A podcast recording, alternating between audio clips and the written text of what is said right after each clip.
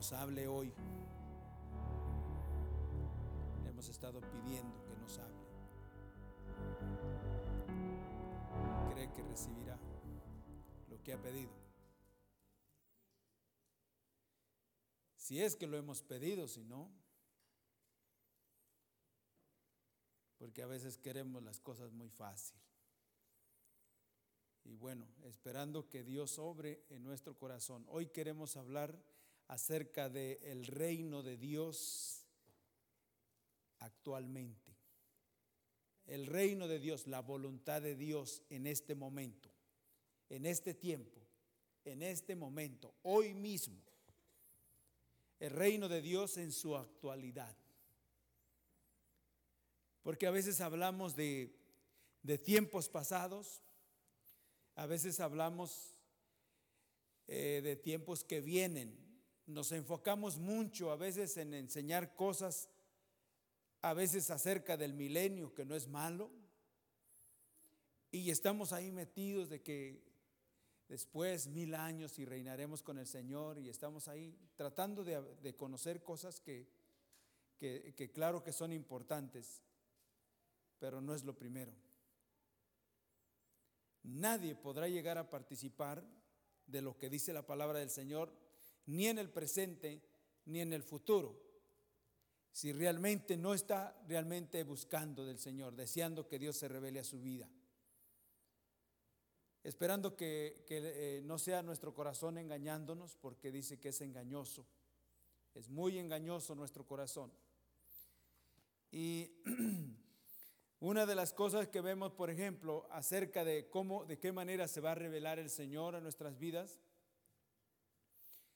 dice la palabra del Señor que en una ocasión el Señor Jesús entró en el templo, ¿se acuerdan?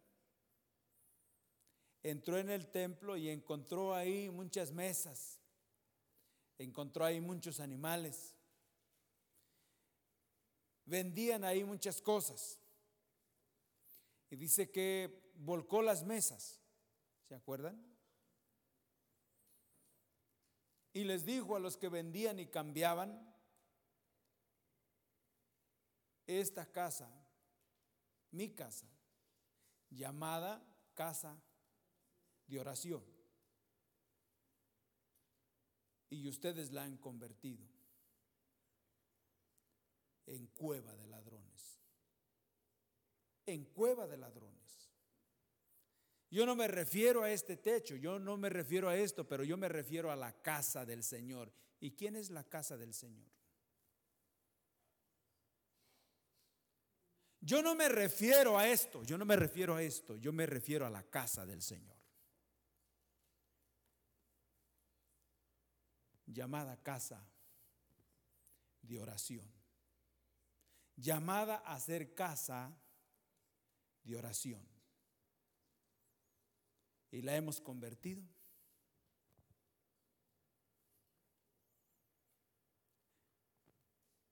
Esto es individualmente, esto es personalmente.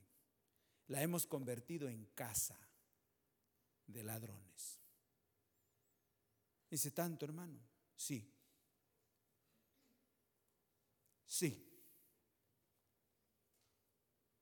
porque era una casa, era un lugar literalmente donde se debía de buscar del Señor para que Dios se manifestase y hablase. Hubiese alimento, hubiese enseñanza, hubiese palabra, pero la habían convertido en algo totalmente diferente y como consecuencia habían privado al pueblo de que se escuchase la voz de Dios. Y cuando no oramos, no buscamos al Señor. Le voy a decir que quien sea y quien pase aquí al frente a ministrar y quien está aquí al frente, si no buscamos del Señor, si no oramos, privamos a los demás de la verdadera presencia de Dios. Y estamos robando. Estamos robando. Porque Dios quiere manifestarse. Dios quiere hablar a nuestras vidas. Él no nos ha congregado aquí para un show. Él no nos ha congregado para ninguna otra cosa. Él nos ha congregado para hablar a nuestro corazón.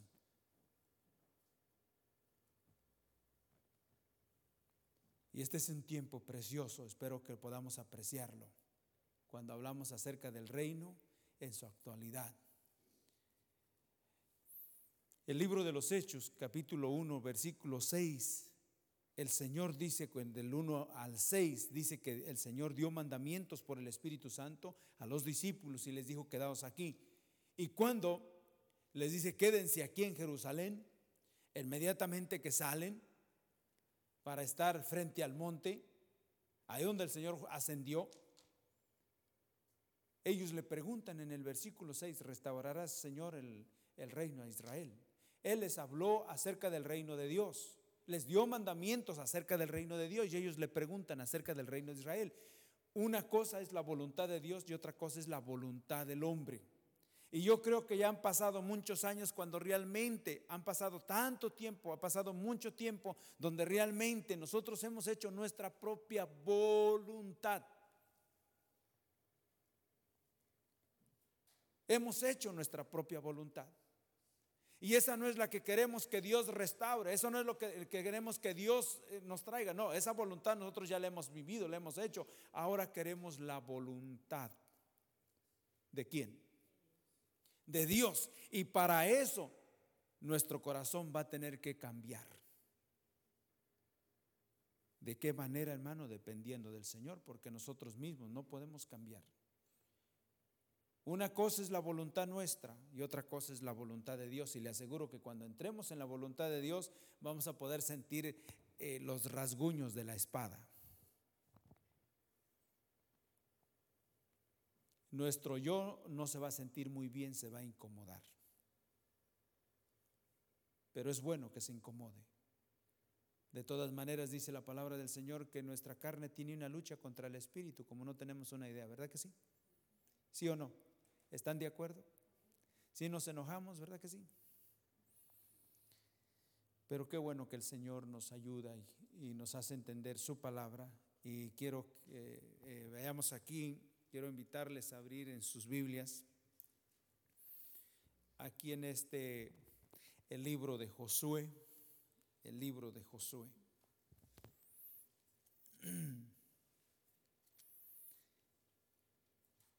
Allá por el capítulo 11 nos habla la palabra del Señor, la lucha que, que tuvo Israel como pueblo, como pueblo de Dios, estando en la tierra prometida. Eh, si usted lo quiere buscar, lo que voy a decir, lo puede buscar. No vamos a, no vamos a empezar ahí, pero hay un pasaje allá en el capítulo 11 de, del libro de Josué, en el verso 19 que dice que ninguna de las ciudades hicieron paz con Israel, sino que todo lo tomaron, todo lo tomaron en guerra, todo fue en batalla. Y esto estaba en donde se encontraba el pueblo, se encontraba en la tierra de Canaán, ya establecidos y participando, recibiendo y viviendo y disfrutando aquello que Dios había prometidoles. Estaban en la tierra de Canaán, era la, tierra prometida. Ya estaban ahí establecidos y había luchas y había que continuar conquistando. Eh, eh, había todavía muchos enemigos, había mucho que realmente hacer. Y aquí dice que todo aquello que conquistaron, aquello que tomaron, todo lo tomaron en, en guerra. Todo lo tomaron en guerra. Para esto, Ahora sí, aquí en capítulo 13, hermanos, 13. Ahora sí les voy a invitar ahí, que abran capítulo 13 del libro de Josué. Señor, queremos darte gracias, Señor, una vez más, Padre. Señor, por este tiempo que nos has dado, Dios bendito eterno. Señor, de poder estar aquí, Señor, una vez más, para escuchar, oír tu santa y bendita palabra. Padre, por amor de tu nombre, Haz, Señor, aquello que solamente tú puedes hacer. Dice tu palabra, Señor, que los secretos pertenecen a ti. Y aquellas cosas reveladas son para nosotros. Y Señor, hay cosas, Señor, que en esta tarde nos has de enseñar, que están, Señor, en tu corazón, pero que tú, Señor, te ha de placer dárnoslas a conocer.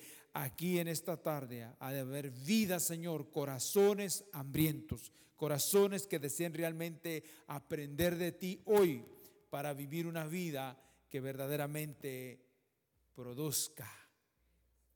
Y Señor, haga, se vea que realmente te alabe, que glorifique, Señor, tu nombre, que se pueda saber, Señor, que tú realmente eres nuestro Dios, que tú eres nuestro Padre Celestial. Señor, encomendamos nuestras vidas en tus manos. Padre, te lo pedimos en el nombre precioso de Jesús. Amén. Bien, capítulo 13 del libro de Josué. Vamos a hablar del reino en su actualidad, en este momento, en este tiempo. Eh, tiempo, eh, ellos, eh, estas vidas tomaron experiencia, tuvieron su propia experiencia, y, pero aquellos fueron los que fueron antes que nosotros. Pero lo mismo que ellos experimentaron, dice el libro de los Hebreos, para que no fueran ellos diferentes que nosotros, lo mismo que ellos recibieron es lo mismo que hemos recibido nosotros, para poder realmente vivir una vida que glorifique al Señor. Aquí, versículo 1, siendo Josué ya viejo, entrado en años, Jehová le dijo, tú eres ya viejo, de edad avanzada, queda aún mucha tierra. ¿Por qué? Por poseer. Yo creo que a mí me estaba yo cuando estaba viendo esto, cuando estaba yo viendo esto, si, si algo no le gusta a uno es que digan que ya está viejo. ¿Verdad? Uy, uy. Digo, para los hombres no es mucho problema. para los hombres no es mucho problema que le digan que ya está viejo. Pero para otros sí es un problema que le digan que ya está viejo. Sin embargo, el Señor se lo dice a Josué directamente. Le dice que qué? Te guste o no te guste. Mm. Eres una persona entrada en años y realmente el tiempo ha pasado. El tiempo ha pasado. El tiempo ha pasado. ¿Y qué, qué, sucede cuando nos hablan de viejo? ¿Qué es lo que piensa una persona cuando le dicen ya estás viejo? Sin, sin ofender a nadie, lo leímos de la Biblia. Lo leímos. Siempre pensamos que el que tiene más edad tiene menos tiempo de vida, ¿verdad que sí? Para vivir acá, ¿sí o no? Eso es lo que piensa el hombre. Y tal vez haya razón de que se piense de esa manera. Porque Dios aquí le está diciendo a Josué que el tiempo ha pasado. El tiempo ha pasado. Pero le dice, pero queda mucho. Eh, la tierra, tu, tiempo ha pasado, tu edad es eh, eh, avanzada, pero queda aún mucha tierra por poseer. Mucha tierra por poseer. ¿Qué está diciendo el Señor en pocas palabras? ¿Qué le está diciendo el Señor a este siervo, a esta vida? ¿Qué le está diciendo? ¿Le puede, ¿Usted puede recibir algo? Una cosa es lo que ya vivimos.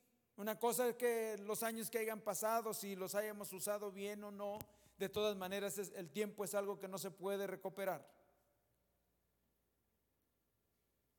Pero le dice, eres centrado en años, tu edad eres una persona avanzada, pero queda mucha tierra por conquistar. Parece que le está diciendo, parece que el tiempo ha pasado y te quedan menos años y lo único que es necesario que tú veas, que queda mucho que hacer y para realmente que se logre, se necesita de una dedicación de una dedicación. Dedícate, ya pasó el tiempo, tú ya estás entrado en años, eh, eh, tu edad.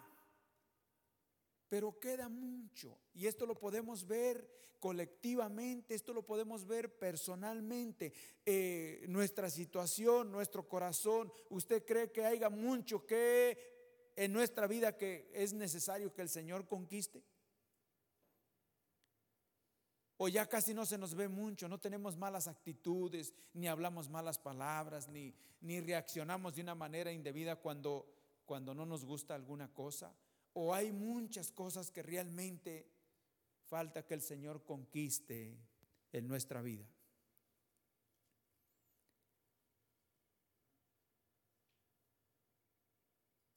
Y el problema es que nos queda menos tiempo. Y el Señor quiere que nosotros, que usted y yo, entendamos que realmente ya nos queda menos tiempo. Y que todavía falta mucho por conquistar, que nuestro corazón todavía lo vemos que es malo, reaccionamos, hablamos, actuamos, a veces queremos hablar como los demás. Y entremeternos a veces en cosas que, que no debemos de estar ahí. Y ahí está nuestro hombre viejo.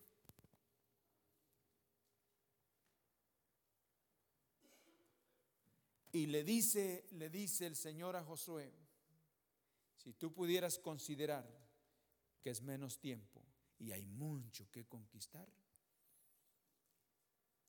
y para conquistar se necesita una dedicación. Necesitas dedicarte. Que los días que te faltan, te dediques, te consagres más al Señor. Busquemos del Señor.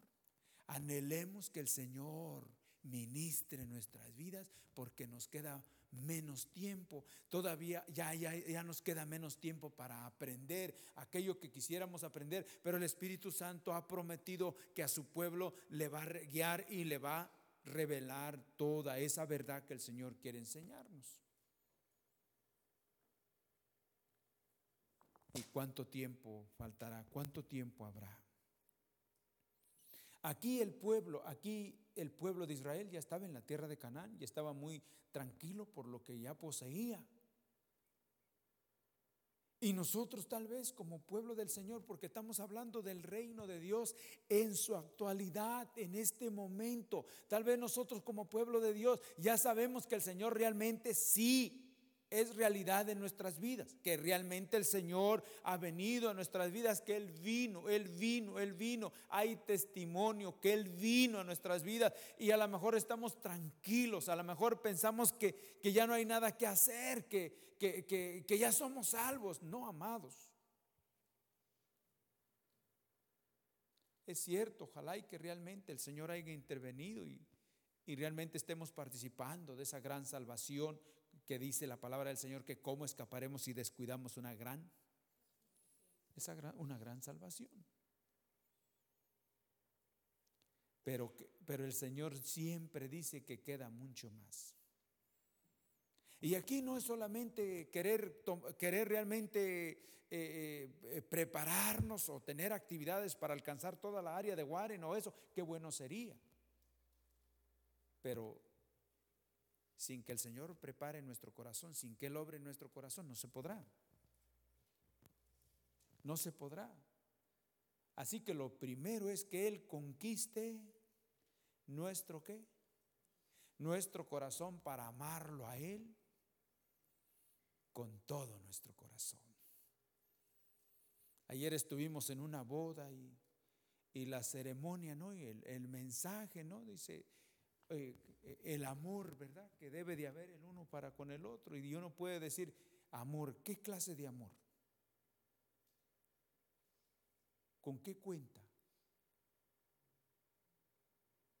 ¿Cuál es el amor que realmente se necesita? Para decir que para permanecer Si no es aquello de amando al Señor, uno amando, si no ama al Señor, uno no le importa a nadie. Todo lo demás está fuera de contexto. Lo que sí es importante es cuando uno ama al Señor, ahí sí que, uy, y luego se empieza uno así cuando hay conflictos. Uy, y si no fuera porque soy cristiano. Mm. Qué bueno que eres cristiano, que realmente eres cristiano, porque si no, se va uno al infierno. Me estoy explicando. Se va uno al infierno. Bendito sea el Señor porque realmente uno sabe que Él intervino. Y nos frena y nos frena. Y cuando estuvo enojado, quisiera no decirle, ¿cómo quisiera yo ser como antes? Sí, para que te vayas al infierno. No. No, bendito sea el Señor por haber intervenido en nuestras vidas. Y hay algo que el Señor está haciendo, que Él está, con, está obrando de tal manera que continúa conquistando, conquistando y conquistando nuestro corazón. Entendamos que nos queda, ¿nos queda qué? Menos tiempo. Amados, amados, nos queda menos tiempo. Nos queda menos tiempo. Uy, ahora yo no puedo ni pensar cuando tenía yo 18, 20 años. Ahora me, eh, eh, toda mi situación, nomás estoy pensando ya cuando el Señor me va a levantar porque me, ya me duele todo y tengo situaciones eh, físicas, ¿no? De problemas de salud, yo lo sé. Y mi parte humana, mi parte exterior, mi parte humana se está desgastando. Yo sé cada día, va en una decadencia, pero a velocidad. Lo sé. Pero gracias al Señor porque ahora dependo de Él. Y no, no, no, no, hay, hay, un gozo muy especial y hay una paz. Digo, siempre, Señor, Señor, necesito que tú conquistes mi corazón para que realmente cuando se trate de partir, cuando se trate de partir y a pasar a estar contigo, que realmente mi deseo es pasar a estar contigo. Porque si voy a estar aquí agarrando y rasguñando la tierra y como quiera así me voy a ir, ¿qué de pérdida voy a tener? De veras, yo necesito que Dios haga un milagro en mi corazón. Yo no sé usted, pero yo sí. Quiero que el Señor eh, haga ese milagro. Yo quiero que el Señor quite mis manos de la tierra para no estar ahí queriendo arrancar ramas, ¿no? Usted que recuerdo, en una ocasión hace años estaba en una pelea y me querían aventar en un, así en, un, en, un, en una laguna. Y el otro tenía más fuerzas que yo y casi me ganaba. Yo arrancaba ramas con tal de que no me fuera yo a ir en el precipicio. Yo pienso que a veces así estamos con la situación física, estamos queriendo querernos agarrar. No, que dejemos que el Señor conquiste nuestro corazón para que anhelemos pasar a estar con Él cuando ya no seamos útiles por acá. Me estoy explicando, porque va a llegar el tiempo como el Señor le dijo a Josué. Hermanos, de veras, de veras. Pidámosle al Señor. Veamos aquellos que alcanzaron testimonio, cómo vivieron. A Josué se le dijo, Josué, sí, se ha conquistado cierta tierra, pero queda mucha más. Y usted tendrá la misma experiencia. Usted sabe que ya no es el mismo, que ya no se atreve a poner la mano a su esposa ni a gritarle a sus hijos, pero todavía falta que el Señor cambie más y más. Usted sabe que el Señor ha obrado y que usted ya posee parte de esa gracia. Sabe que el Señor está obrando, pero dejemos que el Señor continúe haciendo su obra. Amén.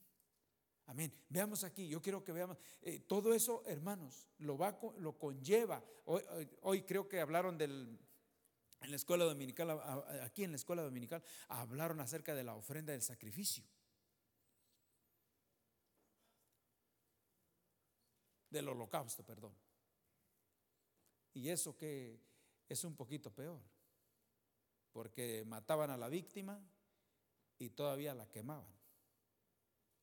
¿Sí o no? Entonces eh, aquí vemos esto.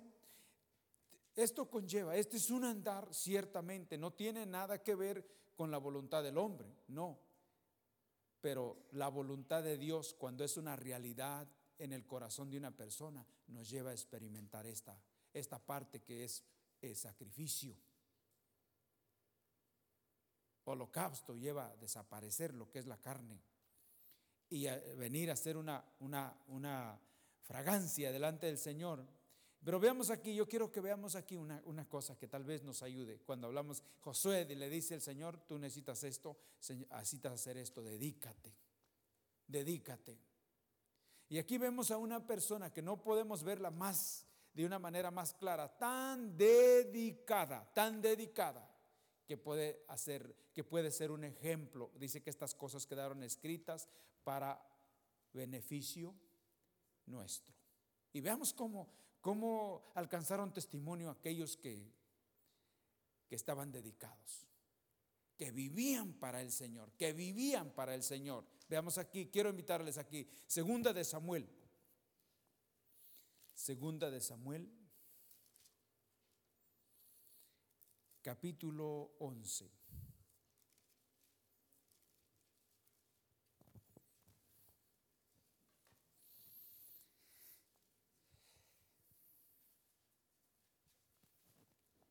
Ya saben de qué se trata aquí, ¿verdad? Del pecado de David. ¿Saben? El pecado de David, pero no vamos a ver lo, que era el pecado de David, sino vamos a ver la persona de Urias. ¿Quién era Urias? El esposo de Bexabé. El esposo de Bexabé.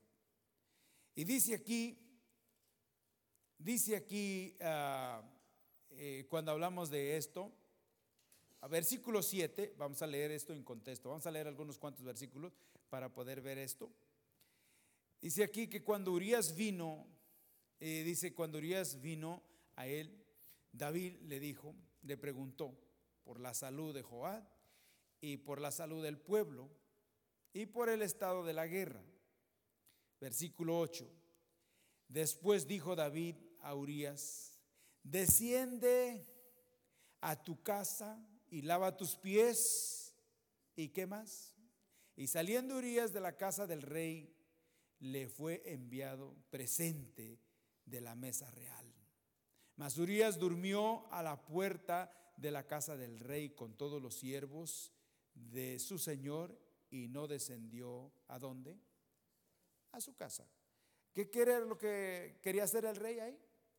Quería que lo que él había hecho se lo cargara Urias. ¿Verdad que sí? Y le dice, una de las cosas, vamos a ver que le dice Urias cuando viene al rey, eh, Urias, era un soldado, era un guerrero, era un hombre íntegro, era un, era un hombre hermoso, un corazón precioso para Dios. ¿Cómo se atreve un hombre a hacerle tal cosa?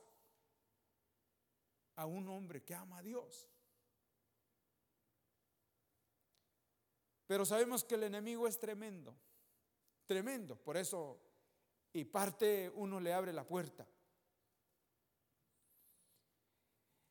El consejo de, el consejo de David como rey, a Urias como un soldado, como un guerrero, como un hombre íntegro,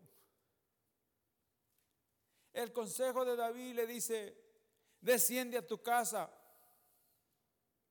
y lava tus pies. ¿Usted sabe lo que significaba eso?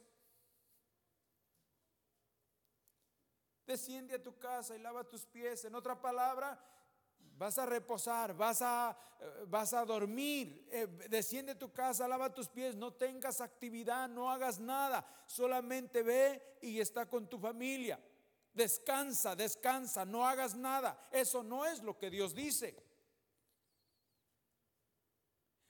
Lo que Dios dice es que nosotros como pueblo de Dios y como siervos del Dios Altísimo y como hijos de Dios, nosotros no tenemos que estar en reposo, solamente en el reposo de Dios. Nosotros no podemos estar haciendo, no, podemos estar sin hacer nada. Porque eso se llama ociosidad espiritual. Dice la palabra del Señor que ocupaos mientras Él viene, ¿sí o no?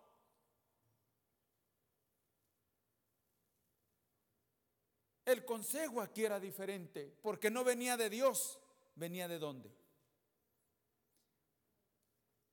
David estaba hablando, siendo un salmista, siendo, pero usado por el mismo maligno. ¿Y cuántos consejos y cuántas voces no nosotros escuchamos todos los días acerca de lo que el mismo maligno nos dice? Que no es para tanto. Que no es para tanto. Y muchas de las veces nosotros le hacemos caso y estamos ahí sin hacer nada, sin orar, sin estudiar la palabra, sin buscar del Señor, sin ir a ministrar, sin ir a hablarle a nadie. Claro que no vamos a salir a hablarle a nadie porque no tenemos nada. Solamente el que recibe es el único que puede dar, sí o no.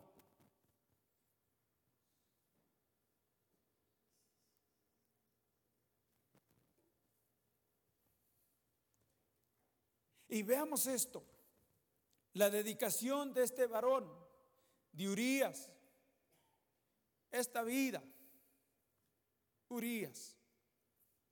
Dice aquí que el verso 9 le dijo David, desciende, ve, lava, ve tu casa y lava tus pies, quédate, no hagas nada, reposa, ay, ya duérmete, lo que tienes que es estar dormido.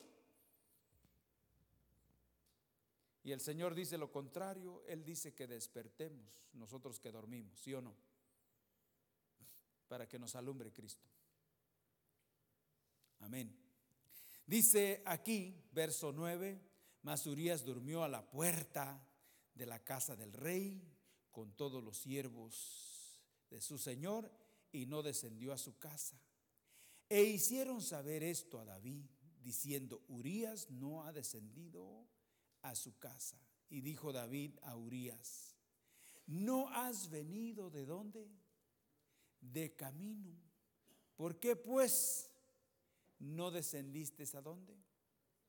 A tu casa. Ahora veamos aquí la dedicación, su fidelidad al Dios que él servía. ¿Saben dónde estaba él? En la guerra.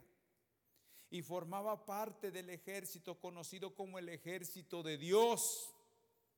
Él estaba en la guerra y de allá fue mandado traer, lo mandaron traer. Y él viene y está presente y le dicen, haz esto. No, y veamos aquí qué sucedió. Le dice el rey, ¿por qué has hecho? ¿Por qué te has comportado de esta manera? ¿Por qué no has hecho lo que se te dijo? Y él dice aquí, y Urias respondió a David, el arca e Israel y Judá están bajo, ¿qué? ¿Qué era lo que le preocupaba a él? ¿Cuál fue lo primero que dijo? ¿Qué fue lo primero que dijo? ¿Y el arca que representaba? La presencia de Dios, el Señor mismo, el mismo. ¿Por qué no te ocupas en esto? ¿Por qué no haces esto? ¿Por qué? Y él dice, porque la presencia de Dios dejo de participar de ella. Pero no, es que si usted va a buscar del Señor y va de, hay muchas cosas que le va a tener que tomar que sacrificarse. Urias podía haber ido a dormir, a descansar, a comer y a estar, pero no, él era una vida entregada y él sabía el valor, el valor que era realmente la presencia de Dios y por causa de ello no podía descuidarlo. ¿Me estoy explicando? Él sacrificó sus propios deseos. Él sacrificó sus propios deleites por una sola cosa, por la presencia de Dios.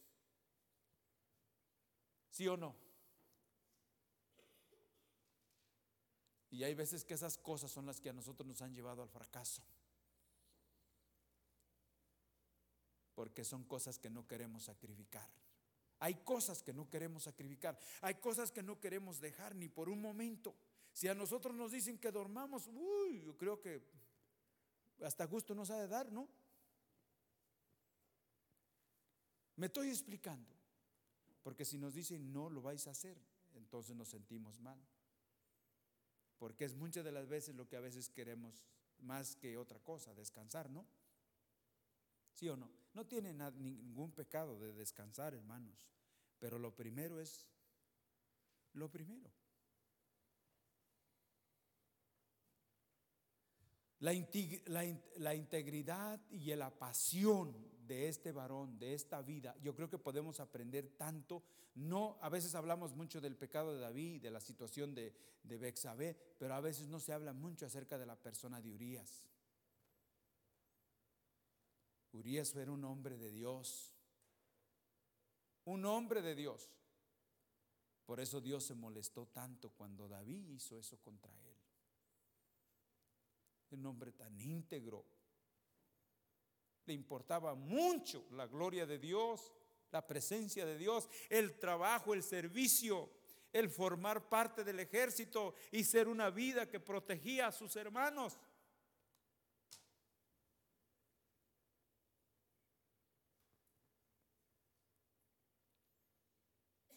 ¿Cuántos tendremos esa pasión realmente de, de desear proteger a los demás con oración, acercarnos, darles consejo, hablar con ellos, estar atento a sus cosas? No, nos falta mucho, demasiado. Demasiado, pero espero que el Señor nos ayude. Nos ayude, que seamos guiados por el Señor. Una, Urias respondió a David, el arca e Israel y Judá están. Fíjese, Judá, ¿qué representaba? ¿Qué quiere decir Judá? ¿Qué significa Judá? Alabanza. A mí me interesa mucho que se vaya a decir. La dedicación, cómo va a quedar el pueblo avergonzado delante de sus enemigos. mi señor Joab y los siervos de mi señor. Está hablando de David. Tremendo. Eso ha de haber sido algo que después le sonaba a David. El corazón que tenía ese hombre. Por eso le secaban sus huesos. Porque alguien que te ha hecho bien no le puedes, no le puedes devolver, devolver mal. Y si le devolvemos, le devolvemos mal, vamos a estar en conflictos serios con Dios. Qué tremendo. ¿Qué vemos aquí? Su dedicación, ¿verdad que sí? Sería una vida entregada y sabía que había mucho que conquistar, que el pueblo estaba en guerra y que la meta era conquistar. Era vencer al enemigo era vivir y pelear las batallas de Jehová. Era vivir el propósito de Dios. Le interesaba más. Estaba más por los intereses de Dios que por sus propios intereses, ¿verdad que sí?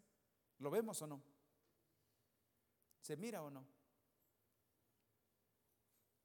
Estos hombres eran los que eran eh, de veras amaban a Dios con todo su corazón. Y por eso es muy importante que nosotros podamos ver esto y que decir, Señor, ayúdame, ayúdame. Ayúdame que aún mis propios deseos y mis propias comodidades y las cosas que, planes que yo tenga, metas, puedan ser sacrificadas para que realmente se cumpla el propósito por el cual me ha salvado. Hay cosas que me gustan, pero esas cosas me están estorbando. Hay cosas que realmente sé que me benefician literalmente, materialmente, pero no me están ayudando en lo que es eterno. Y yo necesito que tú intervengas, que tú intervengas. Y aquí vemos la vida de Urias, una vida totalmente entregada y dedicada al plan y al propósito de Dios. Qué precioso, qué precioso, ¿verdad que sí? Queremos ver otro, otro, otro ejemplo. Otro ejemplo. Ahora podemos decir de estos, pero cuando decía yo el reino de Dios en su actualidad, ¿cómo está nuestro corazón? Que esperando que el Señor confronte nuestro corazón, porque esa era, esa era la situación, la actitud del corazón de aquellos. Pero el nuestro, que el Señor nos, nos hable y confronte nuestro corazón. Aquí quisiera que volviéramos al libro de Josué. Josué, capítulo 14.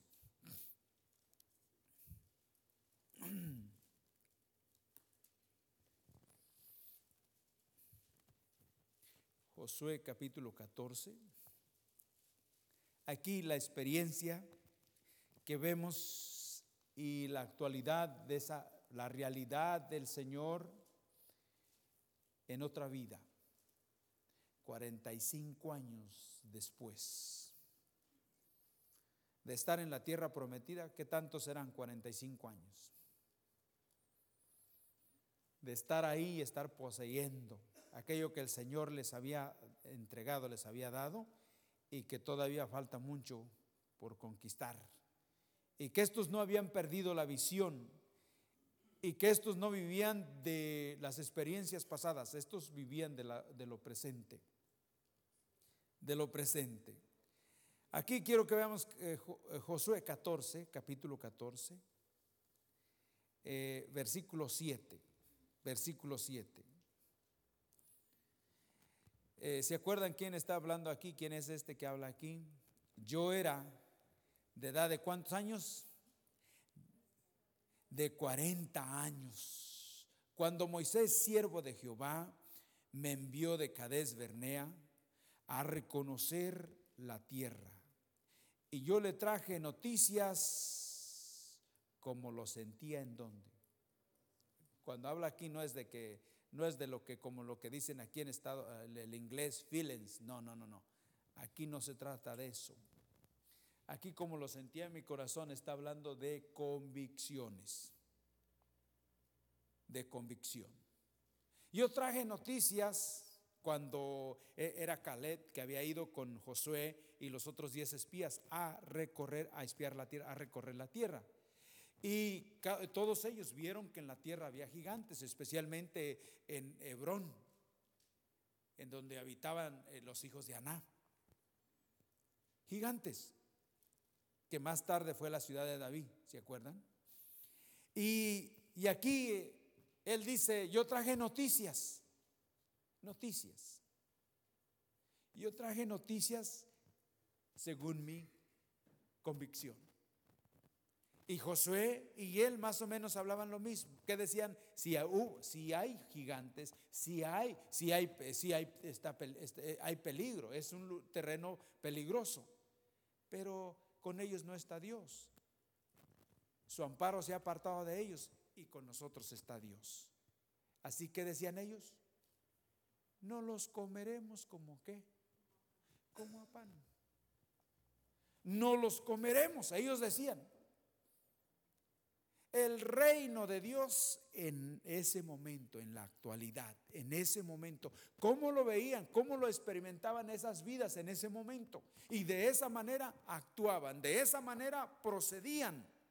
Ustedes que consideran que, que, no es importante que nosotros sepamos cómo está realmente el Señor obrando en nuestros días, en este momento, en nuestro corazón, para que de esa manera nosotros sepamos que podemos proceder.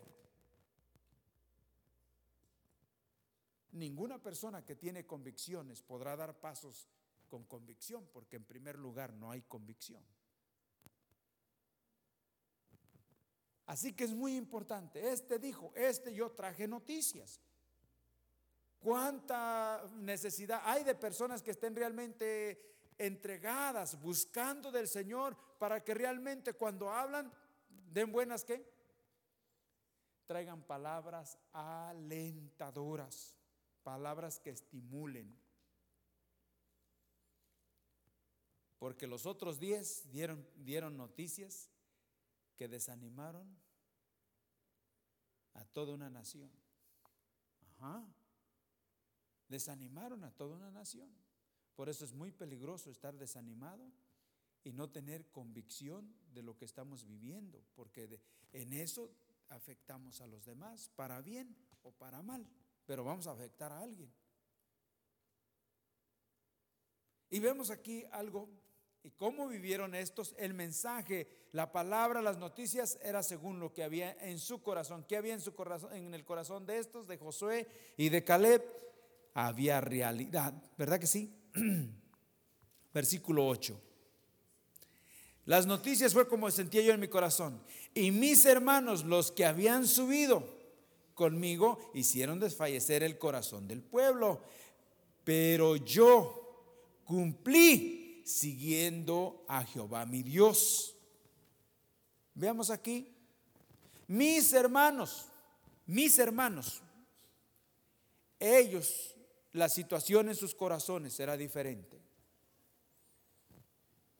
Mis hermanos, la situación en su corazón era diferente. Pero yo no argumenté con ellos, ni discutí con ellos, ni me puse al tú por tú. Porque no era mi situación, no era quedar bien con el pueblo, ni quedar bien con Moisés. Mi situación era realmente seguir a quién. Mi situación era seguir a Jehová. Porque Él es el que sabe cómo estamos, ¿sí o no? Si uno hace cosas por quedar bien o por esto, por lo otro, para que se vean y eso, eso no funciona. Recuerde que el Señor conoce el corazón de nosotros. Él conoce el corazón de nosotros. Él lo conoce y aquí Caleb está diciendo, no, yo no me fui encima de mis hermanos, ni los critico, ni nada, nada, nada. Yo, mi situación es con Jehová. Hermano, no sé cuántos aquí realmente podamos decir, yo no espero que los demás caminen, pero yo sé que el Señor ha puesto convicción en mi corazón, que Él es la meta, puesto los ojos en Jesús, que Él es el actor y consumador de nuestra fe y Él es el que nos invita a que corramos la carrera que tenemos por delante. ¿Me estoy explicando? No, es que yo pensaba que el que estaba más firme, que no, que el hermano, hermano, si eso es lo que va a pasar con nosotros, aquí perdidos todos perdidos. Pero veamos esto. Veamos esta, eh, eh, aquí. Pero yo cumplí siguiendo a quién? A Jehová. No, no, no fue, no fue otra cosa más que a Jehová mi Dios. Verso 9. Entonces Moisés juró diciendo, ciertamente la tierra que oyó tu pie Vamos a ver la tierra que oyó tu pie. ¿Qué es eso de hollar? Pisar. Ajá. La tierra que oyó tu pie. Vamos a ver. Aquí. Esto. Y sabe usted que, ¿qué decía el salmista? ¿Qué le decía al Señor? Sácame del lodo cenagoso y ponme en qué? En lugar firme. Sácame de ese lodo movedizo, de esa, de esa situación donde uno está pensando, ¿será o no será? Donde uno, a pesar de ser un creyente y un hijo de Dios, uno se está ahogando en las circunstancias. Sácame de ahí y ponme, y ponme en suelo firme. Aullar es estar con firmeza parado. Y le dice, le dice la promesa, la promesa, lo que es para ti es por causa de tu firmeza, de tu establecimiento. Es por causa, por, por causa de no estar viendo a la derecha ni a la izquierda, sino por estar dependiendo de Jehová. Lo que tú has de recibir, nadie podrá quitártelo. Otro ejemplo, ¿se acuerdan de María? Porque tú has escogido la mejor porción. Y lo que tú has escogido por haberlo escogido, porque eso es el deseo que está en tu corazón, nadie te lo podrá quitar porque eso es para ti.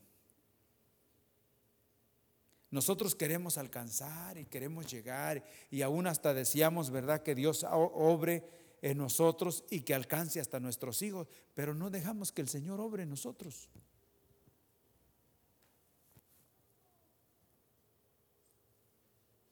Y aquí el Señor le hace una promesa. Fíjense que verso 9, entonces Moisés juró diciendo, ciertamente la tierra que oyó tu pie será para ti. ¿Y para quién? Y para tus hijos en, la herencia, en herencia perpetua. Por cuanto cumpliste siguiendo a quién? A Jehová. Siguiendo a Jehová, mi Dios. Aquí no había un titubeo en esta vida, aquí para esta vida era una visión clara y era una convicción muy firme, igual que Urias. ¿Sí o no?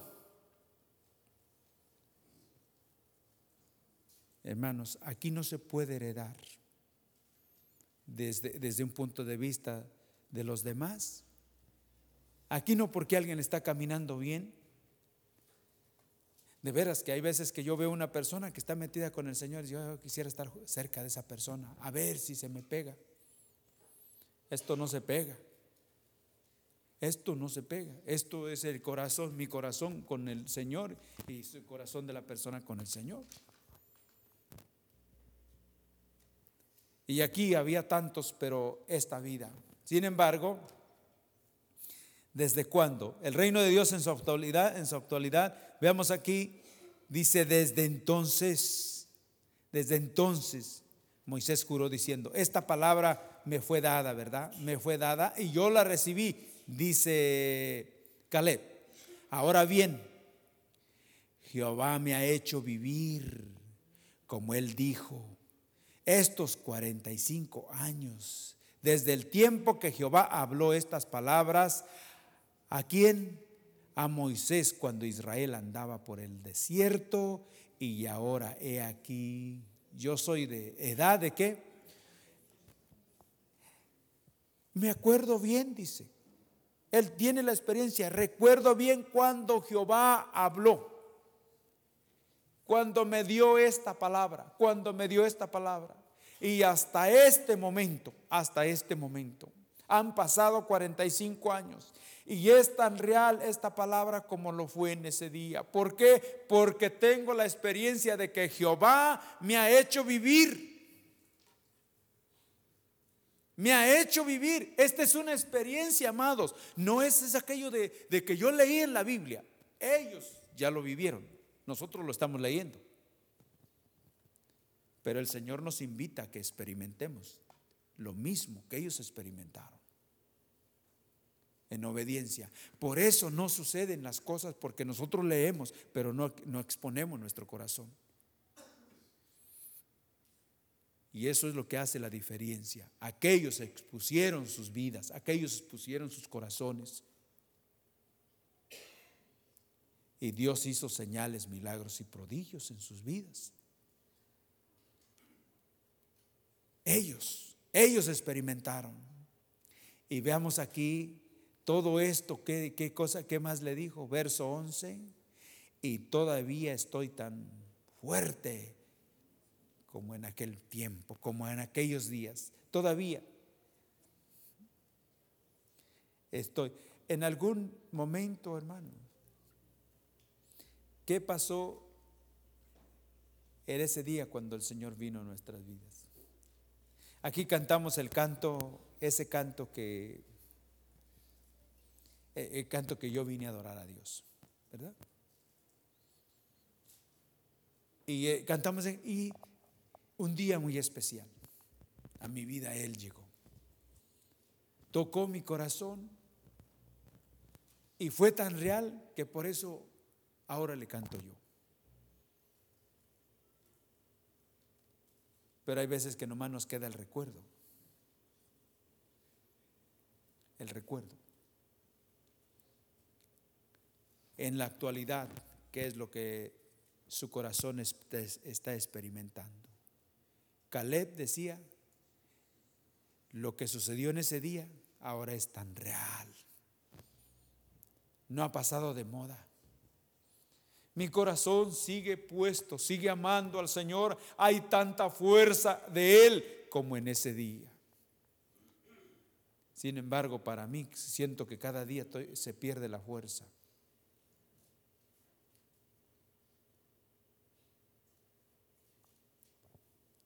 No piense que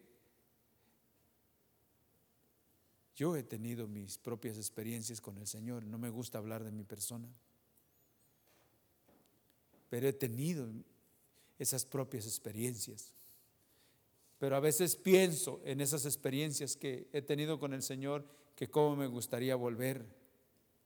Pero para atrás no, para adelante. Conocerle más. Sin embargo, A veces la experiencia es diferente que la que decía Caleb. Aquí decía, él, decía todavía. Después de 45 años, estoy tan fuerte. ¿Por qué? Porque ciertamente sí han pasado los años y me quedan menos años, pero sé que todavía hay tierra que conquistar. Y sé que tengo la fuerza del Señor. Nosotros decimos que somos más que vencedores en Cristo, que todo lo puede en Cristo que me fortalece, pero son puros versículos de memoria, ¿verdad que sí?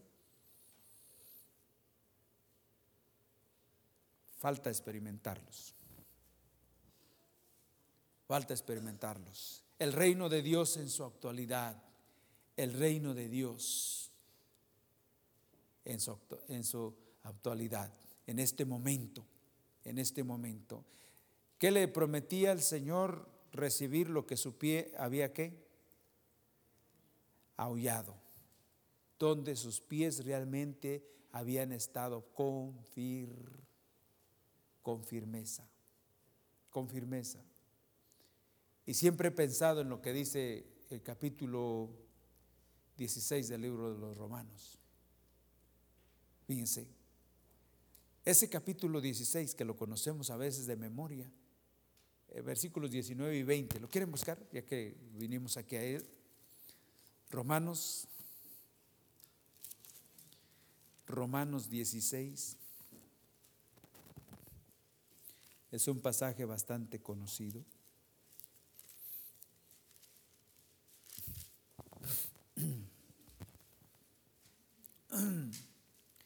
Romanos 16, 19. Y dice, porque vuestra obediencia ha venido a ser notoria a todos. Así que me gozo de vosotros, pero quiero que seáis sabios para el bien e ingenuos para el mal. Y el Dios de paz aplastará en breve a quién?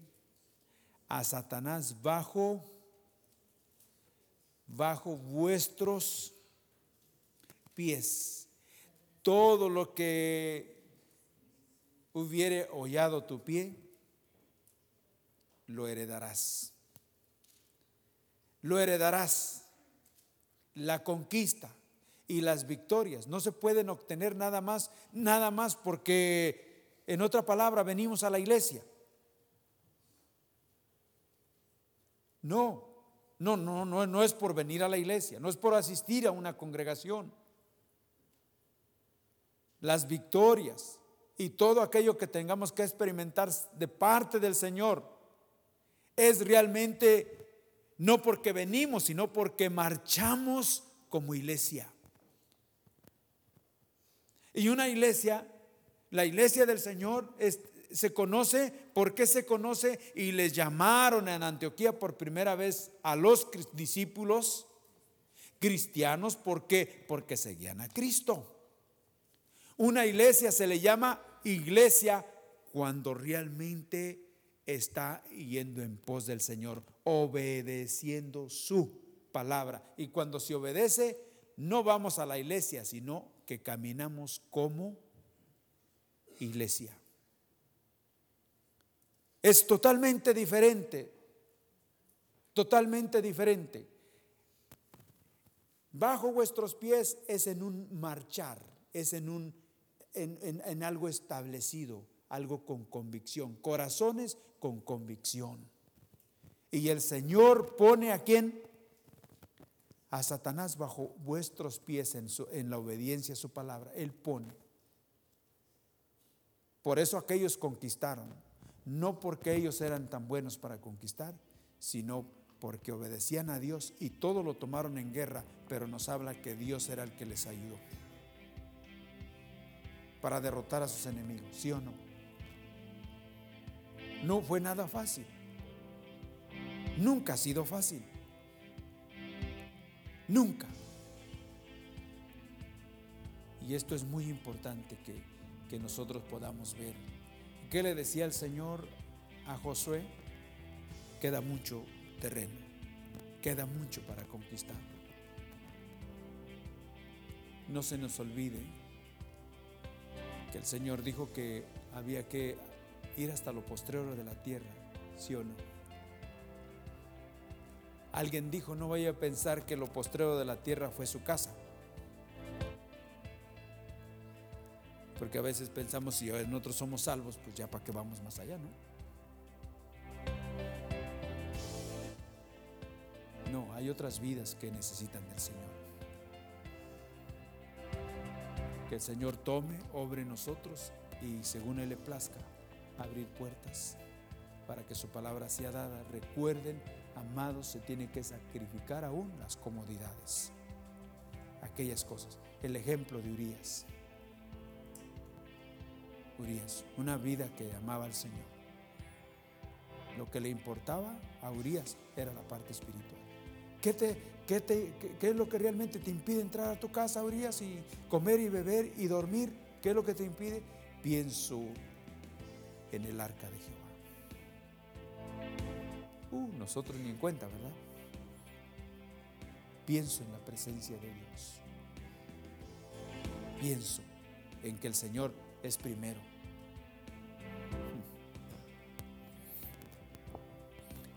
Un último pasaje que quiero compartir con ustedes, dejar aquí, eh, Romanos, aquí donde estamos, Romanos 15, poquito menos atrás.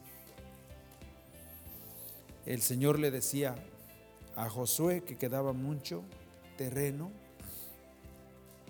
El Señor en el Nuevo Testamento le mostró lo mismo a otro siervo, a otra vasija, eh, a la iglesia de ese tiempo, por decir.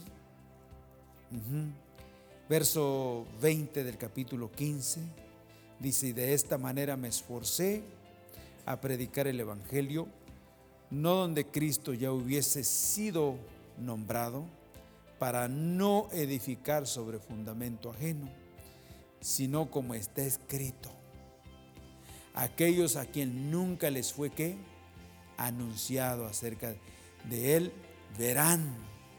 Y los que nunca han oído de él que entenderán. Por esta causa de qué me he visto impedido muchas veces de ir a vosotros. Pero el verso 23 pero ahora no teniendo ¿qué es eso? ¿Qué es eso de campo? No teniendo ya lugar, porque aquí había predicado. Estaba en esa, en esa zona, en esa área, y no había dejado ya donde no hubiese predicado la palabra del Señor.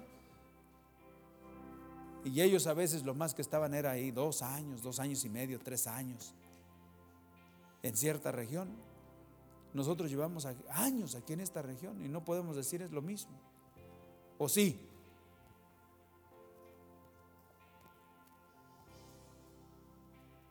Años, ya pasamos de los 18 años de estar por aquí, sirviendo al Señor.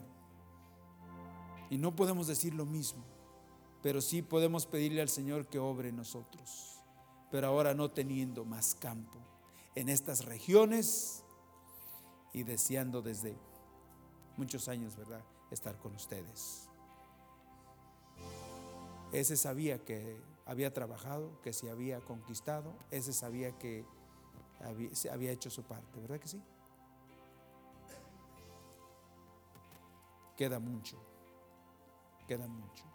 Como iglesia, una de las cosas que no se podrá llevar a cabo esta tarea, al menos que amemos al Señor, y sacrifiquemos aquello que nos gusta a nosotros, pero que desagrada al Señor y entreguemos nuestro corazón al Señor para que Él haga las cosas. Amén. No se puede ser de otra manera.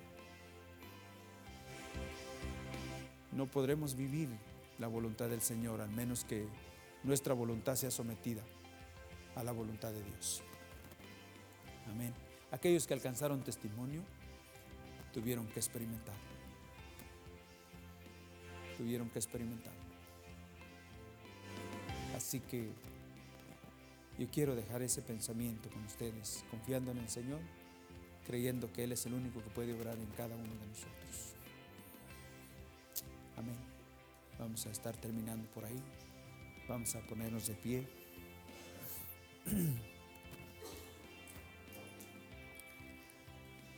Señor, gracias, Señor, una vez más. Gracias por escuchar nuestra grabación de Pacto de Gracias, Campus, Arkansas. Para más información, visítanos en nuestras páginas web pactodegracia.org.mx y facebook.com barra Pacto de Gracia Warren.